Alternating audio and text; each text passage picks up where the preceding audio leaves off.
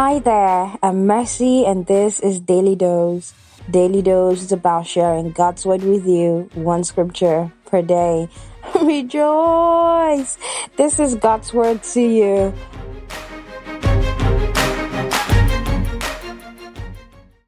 On today's episode, we will be reading from Romans chapter 12, verse 1, and I will be reading from the message translation. It says, So here's what I want you to do, God helping you.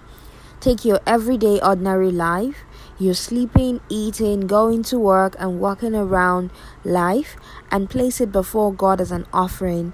Embracing what God does for you is the best thing you can do for Him. Romans chapter 12, verse 1.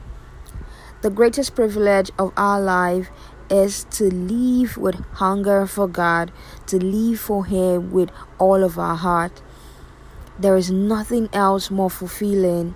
When we give God our lives, everything changes. His best can come through and can come to pass for us.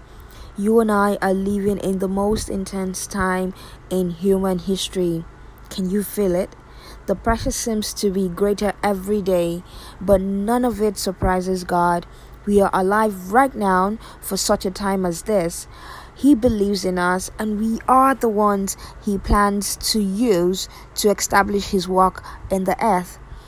He wants us to walk in the greatest anointing the world has ever seen. To do this, we need to be consecrated to Him like never before. That means separating ourselves and seeking a deeper union with Him. How do we do that? By setting aside time to focus on Him and to seek Him with all of our heart. Consecration is a voluntary act of committing ourselves to worship, prayer, and the service of God. The word consecrated literally means to unite by force with the sacred. God has seen the days coming long time ago and he has a plan and that plan includes you and I and it includes anyone willing to consecrate their lives to him.